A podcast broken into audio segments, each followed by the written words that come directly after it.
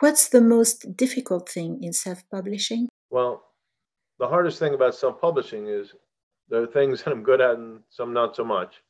For instance, it's important to get the formatting and cover design right, so I delegate that out and hire a professional. My job is to write, so I stick with what I know best.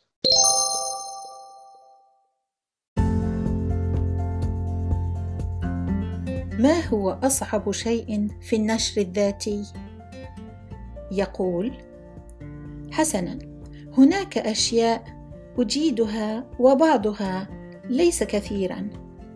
على سبيل المثال من المهم الحصول على التنسيق الصحيح وتصميم الغلاف. لذلك أفوض ذلك وأوظف محترفا.